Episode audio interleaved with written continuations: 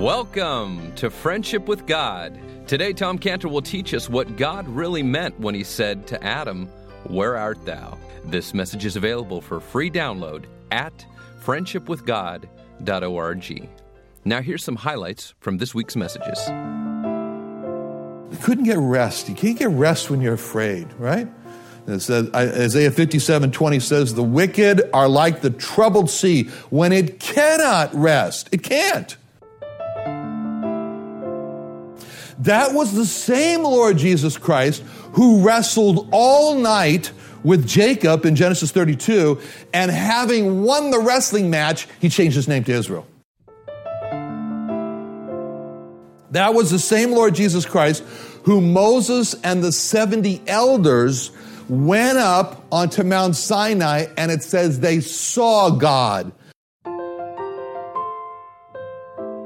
Now, here's Tom Cantor as we finish our Monday, Tuesday, Wednesday Genesis teaching series.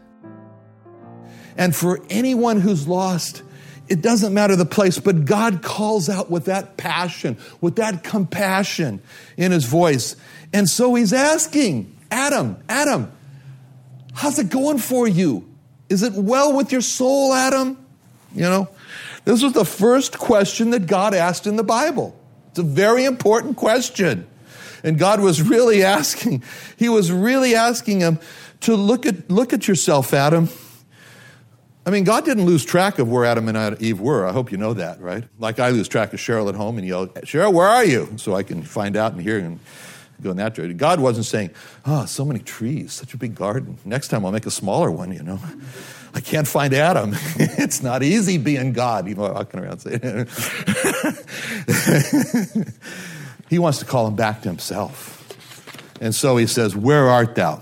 Now, this is the beginning of something great here with God. And to see it, uh, turn to Romans chapter 2, verse 4. This is something great that God is doing here, and we want to really hone in on this and see what's God up to. Romans 2, verse 4. Okay? Now, Paul is speaking. Of course, Paul's speaking. This is his book. Romans. Anyway, he's speaking and speaking as Paul does. And he says here, Despisest thou the riches of his goodness and forbearance and long suffering? So we stop there and say, What goodness? What forbearance? What long suffering is Paul talking about here? And then he says, Not knowing that the goodness and you could also say, and the forbearance and the long suffering, but let's just stick with the text, that the goodness of God leadeth thee to repentance. Leadeth thee to repentance. That's the goodness of God. It leads to repentance. Now, remember, we saw already about how good God was in Genesis 1. Everything was good. It was good, verse 10. It was good, verse 12 in Genesis 1. It was good, verse 18. It was good, verse 21. It was good, verse 25. And finally, in verse 31, it was very good. Everything's good. Everything's so good, so very good. It was good. Why? Uh, for many reasons. One of them is that every need was provided for by God. Man had every need provided for by God. So it's all very good. I wonder, do you ever take the time to just stop in your life and think about how good God is. You know, we run around, we got these rat races that we run in, you know, we got to do this, we got to do that. We're all in them. And we didn't do that and that, so we put it down for the next time list. And we don't take time to consider creation. You know, we're, we're worried about how we're going to argue with the evolutionists. But just to consider creation, I learned the value of taking time to do this about creation because some time ago, some years ago, we had a number of foreign students living in our home was like a little United Nations in there. We had from Japan and Germany and France and they're all over, plus our kids from the U.S., so there they were. And one of the kids who was living with us, Toby, Toby. And Toby was from Bavaria. He was actually the son of our landlords. We had an office there, Bavaria, and they rented the office space to us. That was Toby, the son. And Toby loved the sky. He loved the sky. He loved the sky and the clouds. And he used to go in our backyard and he would just lie on his back, and for hours he'd just be up there looking up, uh, you know, for a long time. You know, thought there was something wrong with him, but he just did that, and he would he would watch the clouds move, and and that was the reason why he uh, went into flying gliders. He, he became glider flyer. And, and he, he would talk about what it was like, you know, the noise of the plane to be towed up there in the sky. And then he said, then there was that moment when he was cut loose, and then it all got quiet, he says, and totally still. And he says he's alone. The only person in the plane is him. He's alone. He's surrounded with the beauty of the sky and the clouds. See? Creation's good.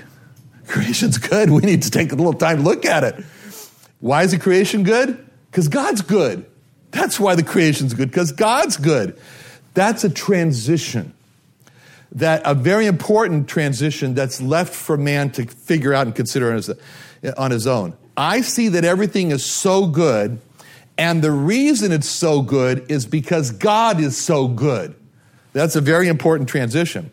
Well, Adam had seen how good God was in the creation. But Adam has no idea at this point how good God's going to show himself to be. He has no idea that how good God's going to be to rescue him from his sin. Adam has fallen.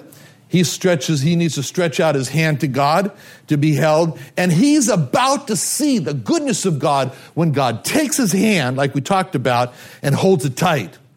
He's suffering. Adam is suffering under the weight of this guilt and the shame and the feeling of nakedness, but he's about to see how God is going to take that burden off of him. You know, he, he, he's in a panic, he's terrified, he's afraid of God, but Adam is about to see how God's going to make peace with him. It's wonderful.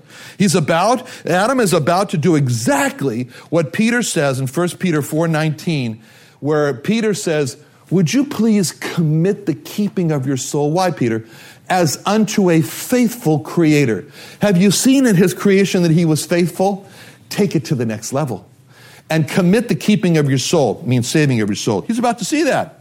So Adam is about to take all his knowledge of how good and faithful God is and to now say, okay, God, would you please be good to me to save me?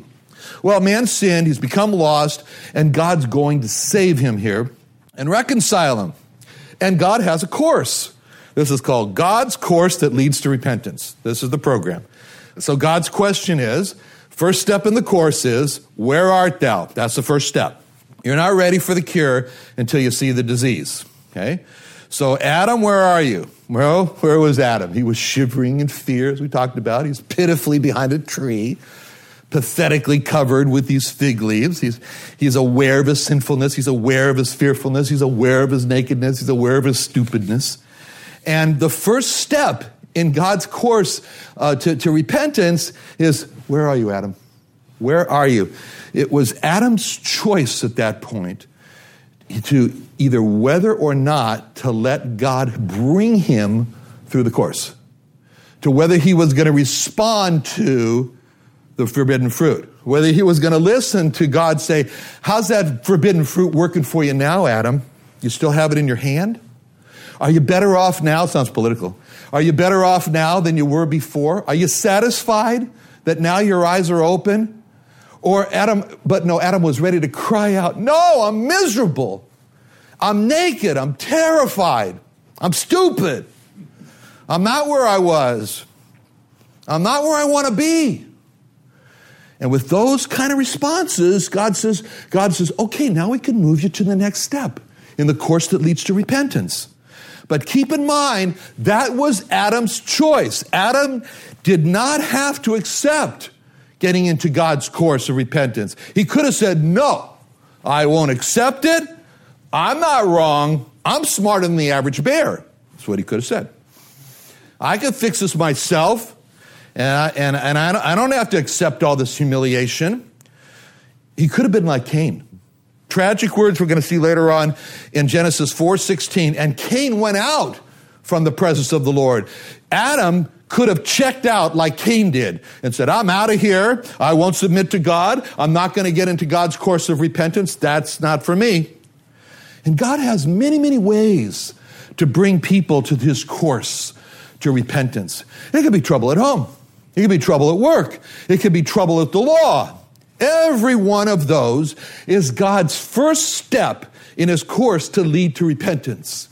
And no one has to accept that course, and everyone has a free choice. Anyone can say, I'll take the next step, God, or they can say, No, I won't go.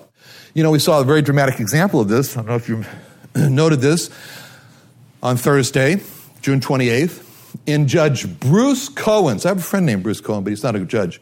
In Judge Bruce Cohen's courtroom from Phoenix, Arizona, stood a 53 year old Michael Marin. This is a father of four grown children, a Yale educated lawyer, made a lot of money as a successful stock trader, and uh, he was, had a Playboy lifestyle. And in 2008, Michael Marin had $900,000 in his bank account. But in July of 2009, he had a little bit less, $50 in his bank account. And he was looking at a monthly mortgage for his 10,000 square foot mansion of $17,250. He had to pay that every month. And he had a big upcoming balloon payment that was going to be due of $2.3 million. And he owed $34,000 in back taxes. Apart from that, he was in very good financial shape. So, so what does he do? Michael Marin says, I'm smarter than the average bear. So he sets his house on fire. And he sets his house on fire, and then he puts on his scuba tank and mask because he's smarter than the average bear, and he climbs out the burning house. Well, the investigators thought that's a little suspicious. You know, I mean, it's not everybody who puts on a scuba tank and mask. And anyway, so in the courtroom last Thursday, as he's receiving his guilty verdict from the judge, and the judge is reading to him his guilty verdict, and that's God's goodness. That was God's goodness to him. It was all over Michael because God was saying, Stop.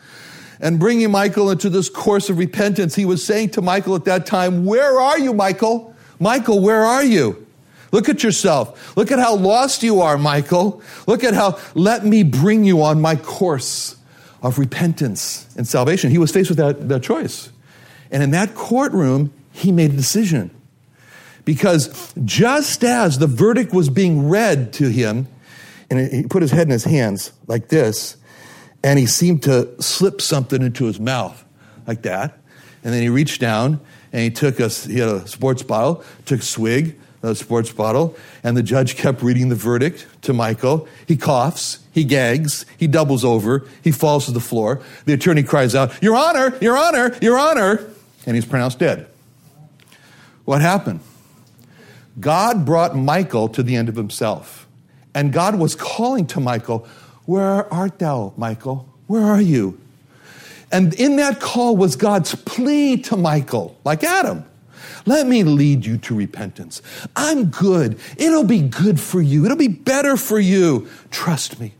Get into my course of repentance. But every person has that decision. They can say yes, they can say no. Michael and Cain, tragic decisions of no. They wouldn't go on God's course leading them to repentance. Adam and Eve, the right one. They said yes. Us, we've all sinned. Every single one of us. Romans 3 20, For all have sinned and come short of the glory of God. Take away the word all and write your name. Oh, that's easy for me. For Tom Cantor has sinned and come short of the glory of God. Oh, has he sinned? Just like with Adam. But as soon as it happens, the good God comes in with his course leading to repentance. And he says, and here again, each one of us can fill in the name. Where art thou, Tom? Where art thou? That's the God saying, Stop, look at yourself. Look at how disturbed you are. Look at how nervous you are. Look at how fearful you are inside. Look at how naked you feel. Look at how exposed and afraid you are. And then let me take you through the course. Such a change. It'll be a new birth, and the problem of your desires they're going to change. You're going to have new desires. Throw down those weapons of rebellion. Trust me. So, with the question of where art thou, God is saying, it's just pretty tiring. It's exhausting to live a life without God. It's, it's frustrating to be all the time silencing conscious. That's wrong. Uh, it's fatiguing to be on the run from God. It's tiring. And God's saying, Haven't you had enough? Aren't you ready to surrender? And let me lead you. And lead you where? Right into the, the arms of the outstretched arms of the Lord Jesus Christ, who says, Come unto me, all ye that labor and are heavy laden, and I'll give you rest. Take my yoke upon you, learn of me. I'm meek, lowly in heart. You'll find rest, peace, rest to your souls. My burden, my yoke is easy and my burden is light. Well, next week we'll continue on in God's course of leading Adam to repentance, and this was the first step in it of where art thou, and that's a great God that we have to be so patient. Let's pray. Father, thank you so much for being the God that doesn't cast us off. Lord, for being the God who comes after us when we've gone away from God and sinned against you and offended you. And you come, Lord, with your program, a wonderful program Lord, that, that is a program of grace and truth, truth to face the sin, but grace to be forgiven. Lord, help us to avail ourselves and not to be runners away from God, of each one of us in our lives. And help, Lord, also us to be helpers to others who are outside and on their, and on their fugitive run from God. Thank you, Lord, for hearing our prayer today. In Jesus' name, amen. Tom, isn't it interesting that the first question God asked in the Bible was, Where art thou?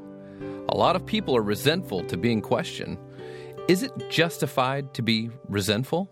You know, that's exactly right. That that really is the first question that God asks in the Bible, where art thou? And it's it depends on how you view the person who is asking that question. You know, in this case, this was a question of love and concern and care. And so to view it in the right way is to turn to God and to say, He cares about me. He loves me. He's concerned for me. Therefore, He asks the question, Where art thou? Where art thou? You know, uh, uh, my uh, my wife, I'm a little bit guilty of this myself because I'm always uh, when my wife is leaves the house, for example, and I call her and says, "Where are you at?" and and and uh, you know even uh, when when I was sick, and then I I had this intercom installed all throughout the house, even in the bathroom, you know, outside in the garden and and everywhere, and I'll jump on there and say, "Where are you?" and then and then sometimes she'll she'll just say, "Look, you're driving me crazy. You're hounding me, and I'll have to kind of back off. But it's out of love and concern and, and because I care about her. And that's the way this question really was given by God. And it says in 2 Corinthians 2 9, this is what Paul said to the Corinthian church. He said, For to this end also did I write, that I might know the proof of you, whether ye be obedient in all things. It was because Paul loved them and was concerned for them and cared for them that he was writing and he was asking and he was wanting to know where are you? Where are you in your walk with the Lord Jesus Christ? Where are you in your love for the Lord Jesus Christ? Where are you in your obedience? Is your obedience being kept just up to where it should be. And so, therefore, he says in this verse, I did these things because I wanted to know the proof of you, to find out whether or not it was well with you. And that's really where God was coming from when he came to Adam. And he wanted Adam really to look at himself and to say, Where are you, Adam? And, Ad- and he wanted Adam to know that God was loving him by monitoring him, by caring for him, and by really tapping him on the shoulder and say, Adam, Adam, Adam, you've gone the wrong way. Now it's time, Adam, to go back to where you made the wrong turn and turn and and and turn back to me. So in the case of uh,